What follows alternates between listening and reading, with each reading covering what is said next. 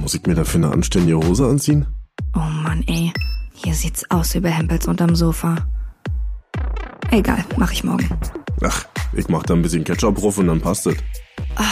Ich bin den ganzen Tag einfach nur müde.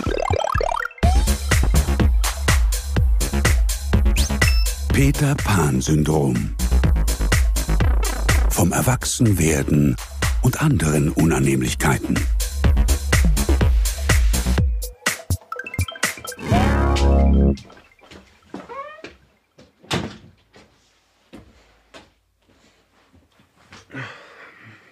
Jill, Ja, was wolltest du mal werden, als du klein warst? ich wollte Maskenbildnerin werden. Warum?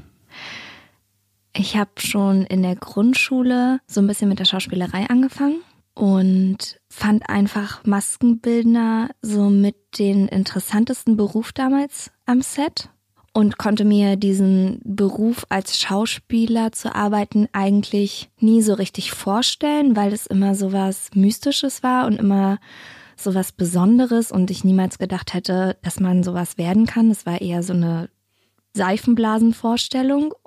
Und dann dachte ich, aber Maskenbildnerin, das ist was, was man am Set machen kann. Das kann man bestimmt einfach so werden. Vernünftiges. Ja, Dann das wäre noch was Ausbildung Vernünftiges. Genau, aber ich könnte halt trotzdem am Set arbeiten. Hm. Und dieses Schauspieler sein, das war für mich damals halt noch ein bisschen zu utopisch.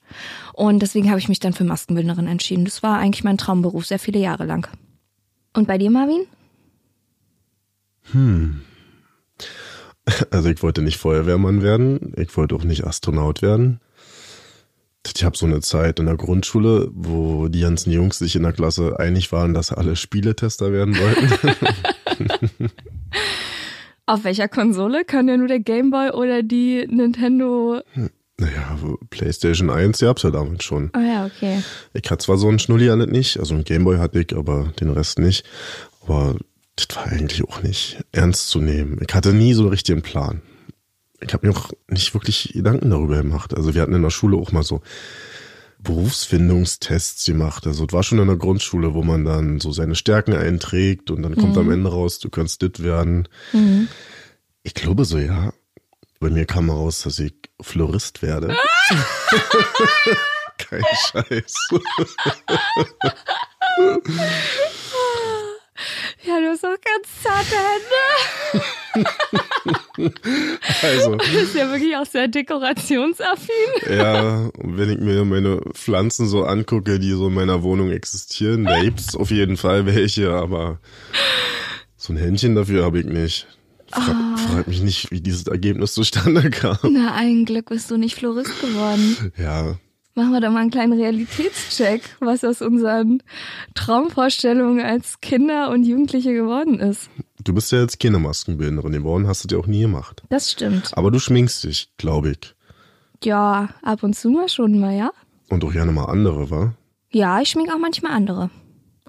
Aber jetzt kriege ich kein Geld dafür, muss ich sagen. Das ist eher dann nur so ein bisschen aus Spaß. Na gut, aber letztendlich hat sich ja dann scheinbar herausgestellt, dass du doch Schauspielerin sein solltest. Ja, ich hatte so mit 16 meine erste größere Rolle in einem Studentenabschlussfilm. Und das fand ich damals so cool und ich hatte so viel Spaß am Set und es hat mir alles so gut gefallen. Ab da wusste ich, scheiße, es muss doch auf die Schauspielerei hinauslaufen, damit ich glücklich werden kann. Das sah erstmal noch gar nicht so gut aus. Als ich da mein Abi gemacht habe, bin ich erstmal noch so ein Jahr ein bisschen planlos durch die Gegend gelaufen und es hat sich auch nicht wirklich was in die Richtung weiterentwickelt oder ergeben, bis ich dann eben eine Rolle in einer Telenovela bekommen habe, wo ich ja dann auch fast vier Jahre war. Also Berlin Tag und Nacht oder was? Nein, immer noch nicht Berlin Tag und Nacht. Mann, ey, ich weiß, du bist ganz doll enttäuscht, dass es nicht Berlin Tag und Nacht war. Ja, das würde so gut zu dir passen. Hm, süß von dir.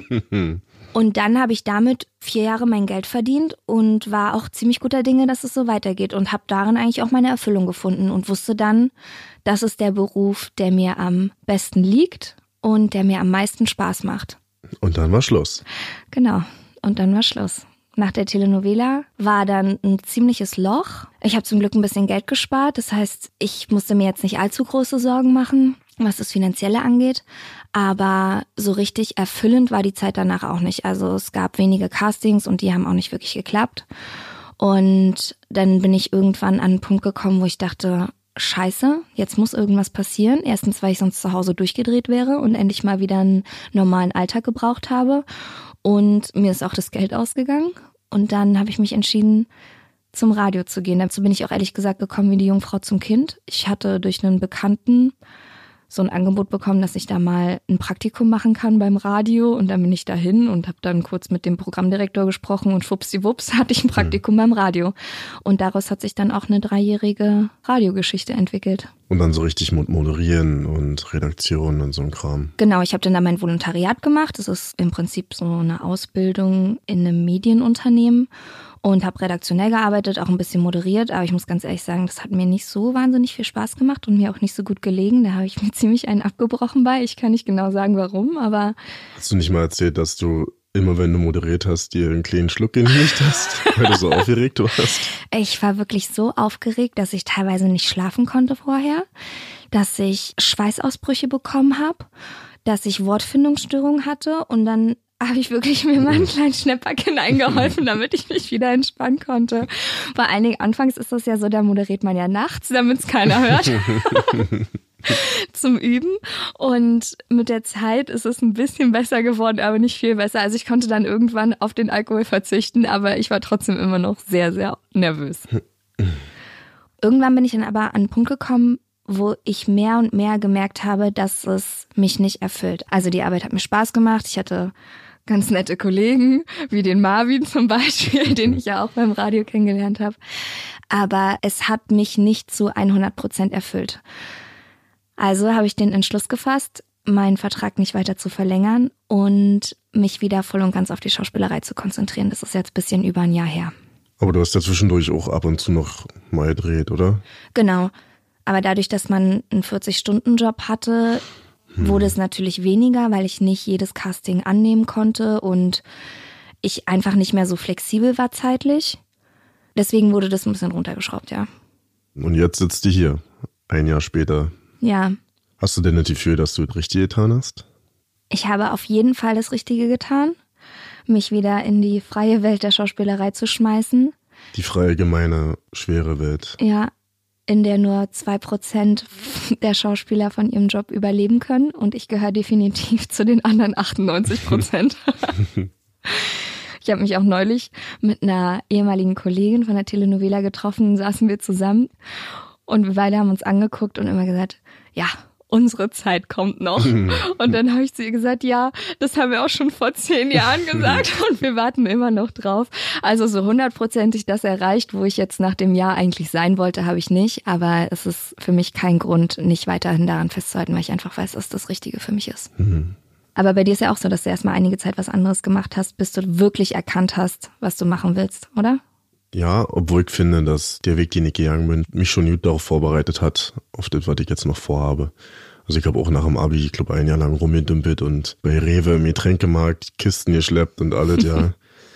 und eigentlich auch nur ein Lotterleben geführt. Und ich weiß auch noch, dass meine Mama damals irgendwann schon sehr besorgt war darüber, weil ich auch keinen Plan hatte. Ich war auch nicht der Typ, der sagt hat, okay, ich fange jetzt eine Ausbildung jetzt an und arbeite mich dann hoch, bin dann irgendwann Manager hier und da interessiert mich auch ehrlich gesagt ja nicht. Also ich fand diese Vorstellung, so einen Zehn-Jahres-Plan zu haben, immer grausig. So. Und ich hatte Freunde in der Schule, die wussten schon, okay, ich studiere Jura. Mhm. Und dann bin ich, wenn ich 35 bin, bin ich da und da. Boah, ey, kratzt mich ja nicht. Also kratzt mich auch heute noch nicht, ja. Mhm. Ich wusste nur damals halt auch nicht viel mit diesem Gefühl anzufangen. Ich kann nur sagen, auch so leitet mir damals für meine Mama tat, aber ich wusste, tief in mir war so eine Sicherheit, dass irgendwas Judith passieren wird. Mhm. Ich bin tendenziell immer eher ein Typ, der skeptisch ist und noch pessimistischer, aber wenn es darum geht, hatte ich eine Sicherheit in mir, keine Ahnung. Ich wusste einfach, dass irgendwas Judith passieren wird und so kam es auch immer. Und was ist dann Gutes passiert? Also ich habe mich irgendwann mal bei einem Rockradiosender beworben, die hatten aber keine Stelle frei. Dann habe ich mich bei einem anderen Radiosender beworben, der jetzt überhaupt ja nicht die Musik spielt, die ich mag, so ja. Ich als kleiner Rockerbengel mit Band und allem, ja. Aber da hat es dann geklappt und ich wusste nicht mehr genau mit der Stellenbeschreibung, was man damit jetzt anfangen soll. Was sind jetzt die Voraussetzungen? Ich habe nur gelesen, okay, musikalisch sein, Gehör mhm. haben, Pff, ja, interessiert mich. Mhm. Dann habe ich da angefangen und das Praktikum lief so gut. Unbezahlt, muss man dazu sagen. Damals ging das noch. Oder gibt es heute auch noch Praktika, die unbezahlt sind? Ich weiß Die es gibt's nicht. bestimmt noch, aber es ist eigentlich nicht rechtens. Also ihr Praktikanten da draußen, schließt euch zusammen, ihr müsst bezahlt werden. Und dann wurde das unbezahlte Praktikum nochmal um drei Monate unbezahlt verlängert. Na, mit uns kann man es ja machen. Aber ich wollte das auch so, weil das echt Spaß gemacht hat und weil das überraschenderweise eine Tätigkeit war, die ich sehr gut konnte. Was hast du da denn genau gemacht? Ich habe bis heute keinen Weg gefunden, meiner Mutter, meinem Vater, irgendwem korrekt zu erklären, womit ich die ganze Zeit mein Geld verdient habe. ist halt schwer zu sagen. Ist halt einer der Berufe beim Radio, die im Hintergrund stattfinden, aber auch super wichtig sind. So, und ich finde, ich habe den geilsten Job da gehabt. Also ich hätte nichts anderes machen wollen. Und hab das dann halt auch viele Jahre durchgezogen. Hab dann irgendwann mal einen Radiosender gewechselt, zwischendurch auch mal eine IHK-Ausbildung gemacht, bla bla bla. War aber eigentlich auch nur der einzige Zweck, dass du so ein Ding hast, Damit du was in der Tasche hast, ne? damit ich was in der Tasche hab, genau. Oh Damit Mann, auch, sowas bei mir beim Radio auch. Dass man mal was Anständiges gemacht hat, was Genau. man mal vorzeigen kann, wenn Genau. einem mal jemand danach fragt. hat mir jetzt auch nicht geschadet, muss ich auch sagen. Die Erfahrung war ganz gut und das Ding nimmt mir auch keiner mehr weg. Aber ob ich es jetzt brauchen werde, keine Ahnung. So. Ich hatte mich auch mal mit einem Kumpel bei einer Uni eingeschrieben, aber ich glaube, wir haben so die Frist um ein paar Monate verpasst und der Brief ging dann ins Leere. ja. Naja, letztendlich war ich dann eine Weile beim anderen Radiosender und habe dann auch irgendwann jetzt, wann war das? Letztes Jahr gemerkt, irgendwas muss passieren. Das ist alles richtig doll geil hier. Mir hat das super viel Spaß gemacht. Die Leute waren korrekt. Die Musik war überhaupt nichts für mich, aber das hat einfach richtig, richtig doll Spaß gemacht. Aber ich habe gemerkt, irgendwie Kickt fehlt mir nicht. was. Mir fehlt einfach was. So, Ich bin 30 geworden und dachte, das könnte jetzt alle Jahre lang genauso weitergehen. Und dieser Gedanke, anstatt mich zu beflügeln, hat mir das eher ein bisschen Sorge bereitet. Aber hat es was damit zu tun gehabt, dass du 30 geworden bist oder dass du älter geworden bist und gedacht hast, krass, jetzt habe ich so viele Jahre schon was gemacht, was mir zwar mega viel Spaß macht, aber es ist nicht genau tausendprozentig das, was mich wirklich erfüllt? Ich denke, die Sachen, die in meinem Leben immer nebenbei mitgeschwungen sind, seit nur Band oder generell Musik machen, Sachen, für die ich mich interessiert habe, die habe ich mir nochmal genauer angeschaut und gerade beim Thema Musik machen habe ich gemerkt, das läuft schon irgendwie, aber das ist eigentlich genau das, was ich machen sollte. Ich sollte genau das machen und nichts anderes. Und das, was ich hier gerade beim Radio mache, ist schon nah dran. Aber ich sollte mein eigenes Ding machen. Ich bin, glaube ich, auch der Typ, der sein eigenes Ding machen sollte. Und nicht Montag bis Freitag 9 to 5 irgendwo sitzen sollte. Und das habe ich jetzt gefühlt zehn Jahre lang gemacht. Kenne mich da ganz gut aus und begebe mich jetzt ins trübe Gewässer der Selbstständigkeit. Ich habe im Laufe der ganzen Jahre immer mal wieder Leute kennengelernt, die schon selbstständig sind. Und damit meine ich jetzt nicht unbedingt Musiker, sondern ich habe mich auch mal eine Weile mit einem Arzt unterhalten darüber. Der hat mich gefragt, was ich so beruflich mache, habe ich ihm erzählt und bla. Und der meinte dann, obwohl er ja keine Ahnung von dem hat, was ich so beruflich mache, hat er gesagt, warum machst du dich denn nicht selbstständig? Guck mich an. Saß er da an seinem Stuhl. mit seinem Kette, hat mich halt angegrinst. Ne? warum machst du nicht dein eigenes Ding? Und so eine Geschichten kamen immer mal wieder, dass ich Leute aus verschiedenen Branchen aus der ganzen Welt kennengelernt habe und die mir davon erzählt haben und ich fand das immer total inspirierend und auch total geil und das Gefühl, was sich daraus entwickelt hatte, wurde dann noch immer größer und irgendwann wurde dieses Bauchgefühl eine Option. Und dann kam der Moment, dass ich gemerkt habe, auf jeden Fall habe ich zwei Optionen. Entweder ich mache das hier alles genauso weiter oder ich mache was komplett anderes. Und begibst dich auf glattes Eis und in Ja. völlige Ungewissheit, was Ja. passieren wird. Und dann hatte ich die Wahl. Und ich habe ein bisschen gebraucht, aber eigentlich kannte ich die Antwort schon viele Jahre. Man denkt nur oft nicht darüber nach oder denkt sich, naja, irgendwann, irgendwann. Aber eigentlich wusste ich schon insgeheim genau, der Tag wird kommen. Ja, oder man traut sich vielleicht auch nicht, weil einfach auch sehr, sehr viele Sachen dagegen sprechen. Oder wie du vorhin gesagt hast mit dem Schauspielerei-Ding, dass das so noch so ein kleines Traumschloss ist. Ja, dass so man immer denkt, oh mein Gott, das kann ja. ich doch eh nicht. Oder vielleicht auch sich selber nicht diese Verantwortung zutraut, so eine große Entscheidung zu treffen. Und dann gibt's natürlich auch noch ein Umfeld, was man hat, wo man das Gefühl hat, dem muss man vielleicht auch gerecht werden. Also da gibt's eine Familie und Eltern, die sich Mhm. Sorgen machen, wann man denn mal was Anständiges machen will und wann Mhm. man denn mal aufhören will zu träumen. Und bei mir ist es zum Beispiel so, dass ich mich immer noch auf Familienveranstaltungen rechtfertigen muss, Mhm. was ich denn da eigentlich mache ob ich denn immer noch so Schauspielerei mache. So ein bisschen wird es dann belächelt oder ob ich denn nicht jetzt mal auch mal was Ordentliches Ja. machen will. Also bei meinen Eltern ist es jetzt schon angekommen mittlerweile, dass es der Weg ist, den ich eingeschlagen habe und den ich auch beschreiten möchte. Und die sind auch sehr unterstützend mittlerweile. Aber so ältere Generationen, auch so Oma, Opa, meine Uroma noch, Ja, ich glaube, die verstehen die selten so verstehen weit. das überhaupt Die können nicht. es wahrscheinlich auch nicht verstehen, weil die aus einer ganz anderen Zeit kommen. Ja, aber da musste man oder muss ich mich immer noch rechtfertigen. Hm. Und immer noch so ein bisschen habe ich das Gefühl, ich muss vorzeigen, was ich in meinem Traumjob sozusagen Genau. jetzt erreicht habe, um zu rechtfertigen. Na Kindchen, du hast dich jetzt dafür entschieden, wie läuft's denn so? Genau. Oder hat Um- man nicht vielleicht doch recht? So. Genau, um dass man irgendwie rechtfertigen kann, dass man den richtigen Weg gegangen ist. Bei mir war die Entscheidung aus meinem 9 to 5, 40 Stunden regelmäßig bezahlten Job, mich dann doch wieder in das Ungewisse zu stürzen. Im Prinzip auch ein Gefühl, was sich länger entwickelt hat. Aber diese wirkliche Entscheidung, die kam dann ganz plötzlich.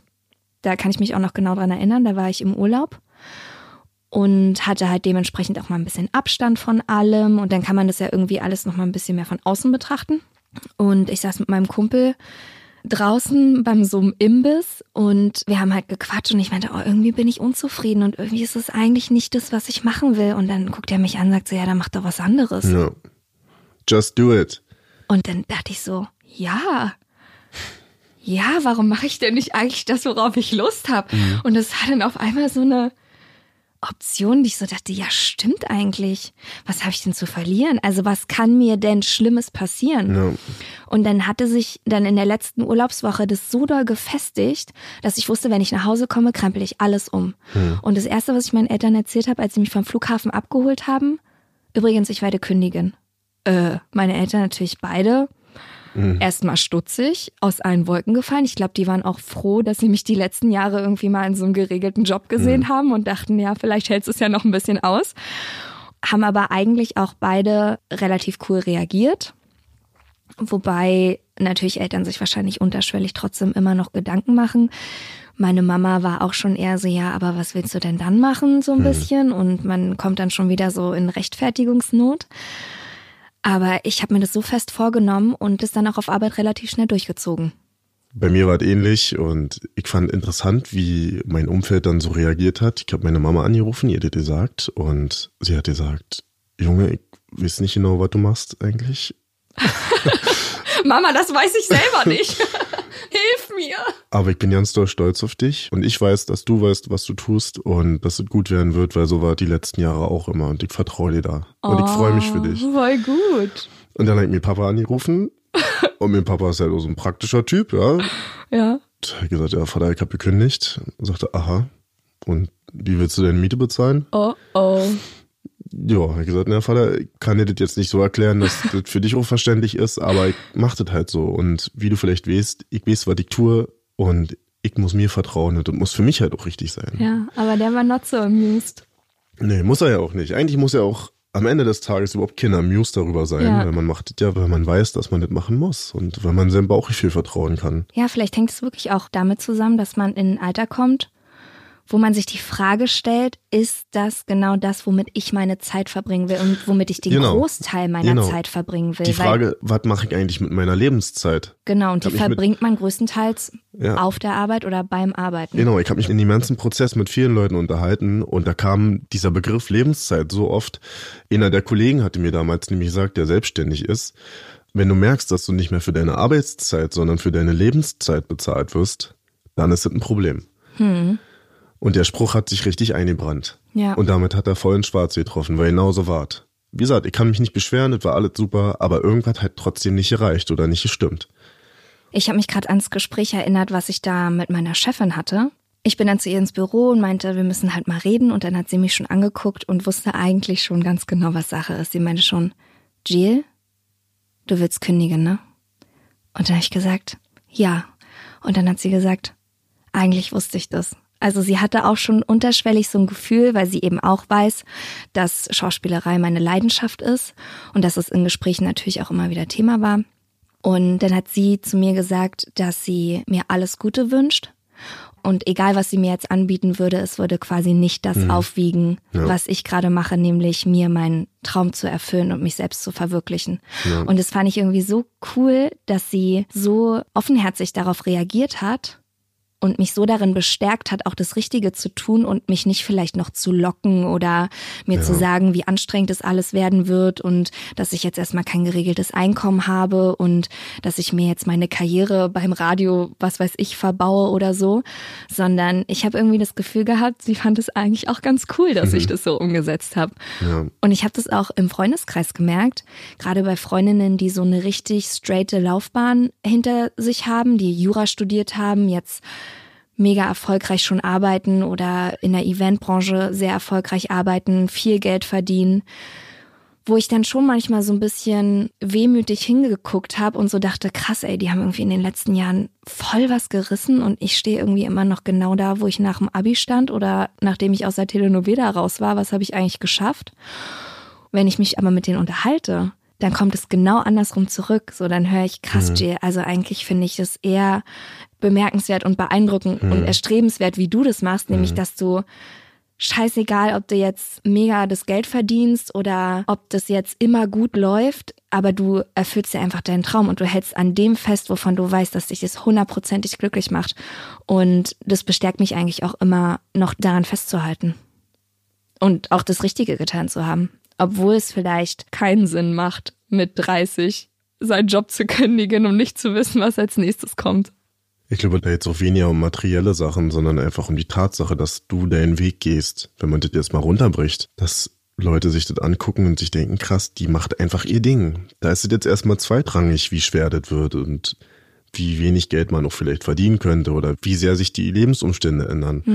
Aber die Tatsache, dass du jetzt das machst, was du eigentlich machen willst. Und ich glaube, vielen Leuten, die irgendwo angestellt sind, geht es so, dass sie das Gefühl haben, sie machen es eigentlich nur des Geldes wegen, weil sie es machen müssen. Ja, oder weil es eben auch bequem ist, ne? Es ist auch eine Bequemlichkeit. Du bist halt in der Struktur drin, die dir auch eine gewisse Art von Sicherheit verschafft und die Eine vermeintliche Sicherheit. Eine also vermeintliche letztendlich Sicherheit kann es immer heißen, okay, ja, es wird leider doch nichts mehr jetzt. Ja, ab morgen müssen wir leider 50 Prozent der Mitarbeiter entlassen, klar. Mhm. Aber im Prinzip vermittelt es dir schon ein Gefühl von Routine, Sicherheit. Du musst dem Geld jetzt nicht hinterherjagen oder du hast die Gewissheit, dass am Ende des Monats ja erstmal Geld kommt. So. Genau. Und dann sich da raus zu katapultieren, Mhm. auch noch in dem Wissen, dass es vielleicht halt auch richtig in die Hose gehen könnte, Mhm. ist schon auf jeden Fall ein Schritt. Aber ich hatte auch zwischendurch immer mal wieder Momente, wo ich so gedacht habe, eigentlich läuft's gerade nicht so, wie ich es mir erhofft hatte. Aber dann komme ich halt trotzdem immer wieder dahin, dass ich sage, ja, aber hätte ich das weitergemacht oder hätte ich da weiter gearbeitet, dann wäre ich ja trotzdem immer noch nicht glücklich. Also bereue ich es nicht. Ich wurde mal in einem Einkaufszentrum von einem Typen angesprochen, der wollte mich eigentlich für sein Finanzversicherungsteam rekrutieren. Mhm. Und ja, Finanzen interessieren mich auf jeden Fall auch und Versicherungen und so ein Kram. Ja, Spießer! Also haben wir uns unterhalten. Ich habe ihm mal gesagt, nee, also werde ich nicht machen. So. Aber trotzdem war irgendwie von Anfang an so eine Connection da. Und wir haben uns auch oft getroffen, war auch oft in seinem Büro und teilweise ging so ein Termin dann auf immer drei Stunden oder so. Weil ihr euch auch so über allgemeine Sachen unterhalten. Ja, und dann gehst du am Ende da aus diesem Raum raus und hast irgendwie das Gefühl, du kannst alles machen auf der ganzen Welt. Also der ist mir im Prinzip ein paar Schritte voraus, zwar in einer komplett anderen Branche, aber der ist so ein motivational Guy, sag ich jetzt mal, dass du dann merkst, krass, eigentlich stimmt. Warum mache ich nicht eigentlich das, was ich machen will? Warum gehe ich nicht eigentlich den Weg und nutze die Sachen, die ich kann, so und die Qualitäten, die ich so habe? Und der Kerl hat nämlich damals auch zu mir gesagt, dir wird nie jemand dazu raten, dich selbstständig zu machen. Weil die Leute, die über dir sind, werden sich denken, ein Glück haben wir den. Und die Leute, die unter dir sind, werden sich denken, der Typ, jetzt will er sich auch noch selbstständig machen, der ist ja schon viel erfolgreicher als ich. So. Und in der kompletten Schulzeit wirst du ja auch im Prinzip nur darauf vorbereitet, irgendwann einen guten Job zu finden. Irgendwo gut angestellt zu sein, ja, und eine gute Karriere so hinzulegen. Aber keiner wird dir jemals wirklich offen raten, mach dich selbstständig.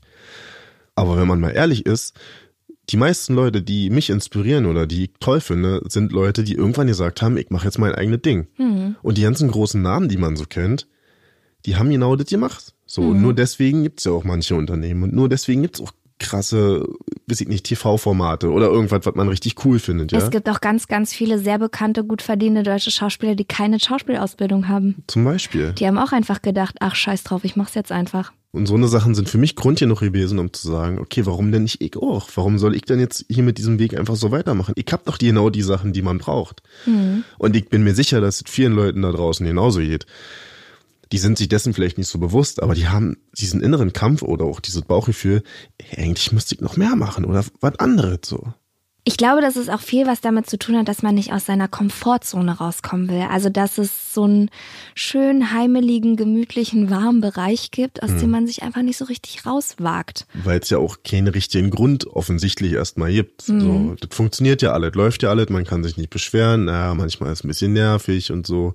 Aber so einen richtigen Arschtritt gibt's ja nicht. Aber es ist auch tatsächlich so, wie du gesagt hast, dass es auch eher Menschen gibt, die dich von sowas abbringen wollen, als dich darin zu bestärken. Ne? Es gibt eher Menschen, die sagen, oh wirklich, hast du dir das auch gut überlegt?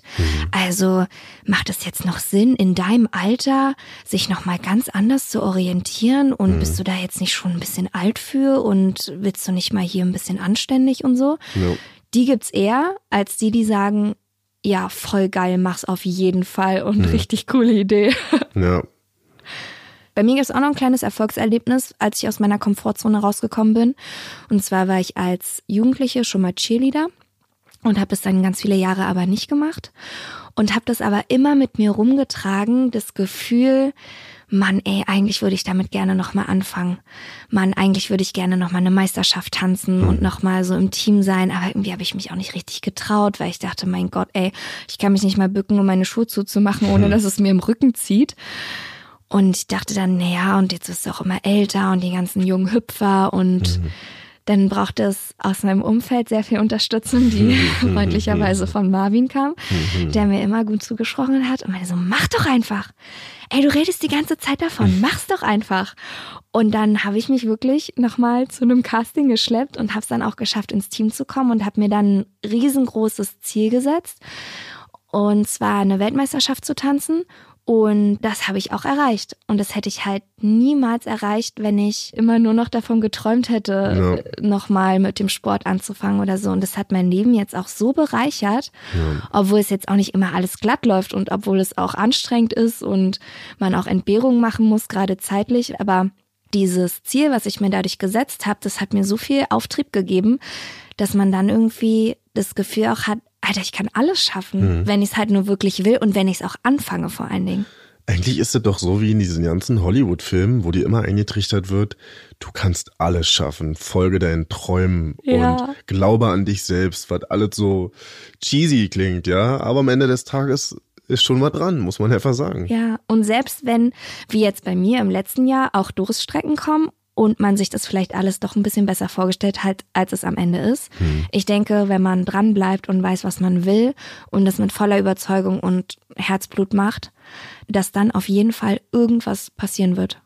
Also mir reicht ehrlich gesagt die Gewissheit, dass ich das mache, was mir wirklich Spaß macht.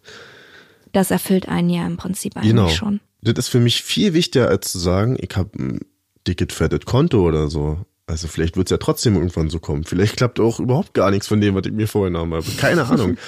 Dann Aber- bist du auch Cheerleader. Vielleicht probiere ich einfach das, genau. Und dann werfe ich hier irgendwelche Mädels durch die Luft. So. Aber die Tatsache, dass ich's mache, reicht mir einfach schon. Dass ich's versuche. Und ich will mir niemals irgendwann vorwerfen, scheiße, hättest du mal. Und das ist halt so ein Gedanke, da grautet mir komplett vor. Zu sagen, Mist, hätte ich einfach damals das einfach gemacht. So. Da gibt's bei mir auch manchmal Momente, wenn ich vor großen Entscheidungen stehe und dann stelle ich mir Jill als so 70, 80-jährige Oma vor und dann frage ich mich, was ich mir wünschen würde, welche Geschichte ich erzählen kann. Oder was ich mir als alte Frau wünschen würde, wie es gelaufen sein soll. Hm. Und das gibt einem irgendwie dann schon immer eine ganz gute Richtung. Ich habe mich letztens mit einem Kumpel getroffen und wir haben uns auch so über ähnliche Sachen unterhalten und der hat auch einen schlauen Spruch gebracht. Der meinte, wenn du manchmal nicht weißt, was du machen sollst, welche Entscheidung du treffen sollst, stell dir einfach vor, was würdest du deinem Sohn oder deiner Tochter raten, wenn die in der Situation wären? Also habe ich ja jetzt nicht, aber man kann sich sowas ja vorstellen. Und in so vielen Situationen, wie gesagt, kennt man die Antwort eigentlich schon. Ja, man traut sie sich nur manchmal nicht auszusprechen. Ja. Und oftmals hat man wahrscheinlich auch einfach Angst vor den Reaktionen drumherum. Aber naja, Und ey, ganz ehrlich, selbst wenn es schief geht, mein Gott, dann fängt man halt nochmal was anderes an. Vielleicht beinhaltet die Erfüllung seiner Träume auch, dass man zwischendurch mal irgendwie so Scheißjobs machen muss, um sich Oh. über Wasser zu halten. Das kann ja, auch sein. Ja, ich habe damals auch so kurz vor meiner Radiogeschichte, oh Mann, das ist mir ein bisschen unangenehm, ich habe mal für so eine Call-Firma gearbeitet. Nicht erotisches. halt, stopp. Und dabei hat er Blumensträuße geknüpft. Nee, ich habe in so einer Firma gearbeitet, die halt wahllos Nummern gewählt hat und dann irgendwelche Leute auf dem Festnetz angerufen hat und denen dann Telefon-Internetverträge angedreht hat mit so einem vorgefertigten Text. Und wir wurden dann halt einen Tag lang geschult und getrimmt darauf, diesen Text vorzulesen und den haben wir dann einfach runtergerattert. Und dann saßt du da mit deinem Headset, also diesem Computer. Ah, ja, ich wollte gerade fragen, ob du ein Headset hattest. Wir hatten ein Headset, ja. Schön. Und man hatte da so eine Art Zufallsgenerator am Computer und dann ging das Ding einfach los, zack, bimmelte das schon wieder. Hallo, wer ist denn da? Und dann hast du gesagt, ja, guten Tag, wir sind die und die, bla bla. Und dann ratterst du deinen Text darunter. Und manchmal stellen die Leute dann wirklich drauf ein, aber auch, deswegen ist es mir unangenehm, auch manchmal ältere Leute, die vielleicht auch nicht besser wissen. Oh nein. Genau. Und ich habe für ganze drei Tage in diesem Laden gearbeitet, dann wurde ich nämlich gefeuert, weil ich mich mit dem Chef so gestritten habe, dass es einfach nicht mehr funktioniert hat. Also man hat da gut verdient, aber pff, im Nachhinein, die Erfahrung war auch mal ganz gut zu sehen, was noch so geht. Ich habe mal in der Redaktion von Bauersucht Frau gearbeitet. Echt? Bei so einer Filmproduktionsfirma. Oh Mann. Das war, bevor ich bei der Telenovela gelandet bin, habe ich ein Praktikum da gemacht. Und dann war ich am Telefon und habe die Frauen gecastet, Oh. die bei Bauersucht Frau sich angemeldet haben. Und dann gab es auch, ist mir nämlich gerade eingefallen, wo du gesagt hast, so einen vorgefertigten Text. Es gab halt so ein richtiges Castingblatt sozusagen, was man vorlesen musste. Und da standen halt verschiedene Fragen drin und dann hat man quasi alle, die sich so angemeldet haben, angerufen und die hat gefragt, was ihre Intentionen sind, was sie so machen, was ihre Hobbys sind und so weiter und so fort. Und das war auch hart, ey. Hart. Aber auch witzig, aber auch hart. Aber da habe ich auch nicht so lange gearbeitet. Ja, siehst du, ich habe ja auch mal als Komparse gearbeitet, ein paar Jahre lang. Und da waren auch ein paar richtige Schrottgeschichten mit dabei, aber auch ein paar richtig gute Geschichten. Ich habe auch in einem Marvel-Hollywood-Film mitgespielt. Alter! Ü, ü, ü. Aber halt auch mal einen Bademeister in einem Liebesfilm gespielt. Mit einem selbstfloristischen gebundenen nein. Blumenstrauß. Ich muss darauf leider jetzt immer wieder eingehen. Es tut mir leid. Aber also, das war wirklich nur, weil ich mal Bock hatte, mal was anderes zu probieren. Das habe ich auch neben der Arbeit gemacht. Kohlemäßig kannst du das völlig vergessen, auch zeitmäßig, weil du teilweise 14 Stunden Drehs hast. Dann stehst du halt da zwischen Rentnern, Arbeitslosen, Studenten, die die Kohle halt da wirklich brauchen und du stehst da mit einem festen Job, in dem du eigentlich zufrieden bist und fragst dich, ja, hätte das jetzt vielleicht jemand anders machen sollen, der, der ja dringender braucht. Aber die Erfahrung war geil. Ja, was willst du mir sagen? Am Set ist immer cool. Ja, aber nur mit dem Unterschied, dass du als Schauspieler natürlich da anders behandelt wirst, als ich, wie der letzte Affe, als Komparse da. Das ist den Leuten halt scheiße, ja, du bist halt nur eine Requisite, so. Ja, das stimmt. Ich denke aber trotzdem, dass es wichtig ist, manche Erfahrungen gemacht zu haben. Und damit meine ich auch, mal richtig ackern zu müssen. Vielleicht spricht jetzt auch der Vater aus mir, ja, aber der Job bei Rewe damals zum Beispiel, auch wenn ich da jetzt nur so einen Minijob hatte oder so, aber die Arbeit war schon anstrengend. Und der Chef war, ich glaube, der schlimmste Chef, den man sich vorstellen konnte. Also der war ein harter Choleriker, hat am Tag ungelogen zwei bis drei Schachteln geraucht. Oh Gott. Ich habe in der Zeit bei dem auch zwei Abmahnungen bekommen. So, ja. Ja, weil du immer große Fresse hast, Ja, Marvin. aber ja, egal. So, ich finde find trotzdem einfach, so was mal gemacht zu haben und diese Nummer im Callcenter, einfach mal Sachen ausprobieren und auch mal richtig anpacken zu müssen, finde ich einfach wichtig. Ja, ich finde auch, dass man sich da nicht zu schade für sein sollte. Also ich habe auch jahrelang an der Garderobe gearbeitet im Club am Wochenende nachts und das kam auch mal zu einer sehr peinlichen Situation, weil ich da auch während der Berlinale gearbeitet habe.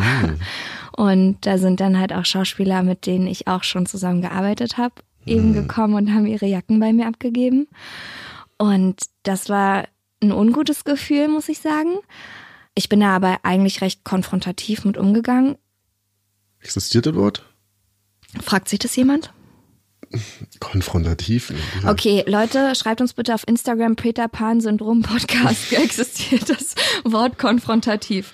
Ich bin da sehr konfrontativ mit umgegangen. und meinte dann eben auch zu einer Kollegin, dass mir das gerade irgendwie unangenehm ist, dass die alle zum Feiern kommen und ich halt hinter der Garderobe stehe. Und sie meinte dann auch so zu mir, Jill, ey, wir machen alle noch was nebenbei. Mhm. Und dann ist mir so ein Stein vom Herzen gefallen, dass ich dachte, ja, okay, man struggelt halt auch nicht nur alleine, sondern. Als sie das gesagt hat, hat sie währenddessen ihre Zigarette auf deiner Hand ausgedrückt. Und hier ist mein Mantel, hier. Und hier ist mein Pelz. Genau. Nein, hat sie nicht. Sie hat es ernst gemeint und es war für mich dann irgendwie auch ganz gut zu wissen, dass es auch nicht immer glatt laufen muss, auch wenn man sich jetzt dafür entscheidet, seinen Weg zu gehen, heißt es nicht, dass es ohne Kompromisse oder sowas laufen muss. Ich glaube, sich das einzugestehen dauert auch erstmal noch ein bisschen. Dass man nicht gleich denkt, dass man gescheitert ist, hm. sondern dass man einfach trotzdem daran festhalten sollte, sich selbst zu verwirklichen. Die Tatsache, dass man es macht, ist am wichtigsten. Ja, das gibt einem schon relativ viel Befriedigung. Obwohl wir da ja immer noch in einer besseren Lage sind als manche andere. Wir haben jetzt noch nicht die Verantwortung, die vielleicht schon andere in unserem Alter haben oder vielleicht Leute auch schon, die jünger sind. Meinst du, wenn man Kinder zum Beispiel Zum Beispiel. Mhm. Jetzt nochmal was anderes, ja. Ja, wir sind auf jeden Fall, dadurch, dass wir beide unabhängig sind, noch in einer Luxusposition, klar. Wir können für uns entscheiden. Wobei ich auch Paare kenne, die ihren Weg gehen und mhm. Kinder haben. Also es kann auch funktionieren. Bestimmt, aber um einiges schwerer. Ja dann nochmal zu sagen, okay, ich entscheide mich jetzt für einen Weg, der erstmal ungewiss ist, bei dem ich nicht weiß, ob am Ende des Geldes noch ein Monat übrig ist. genau. Ihr wisst, was ich meine.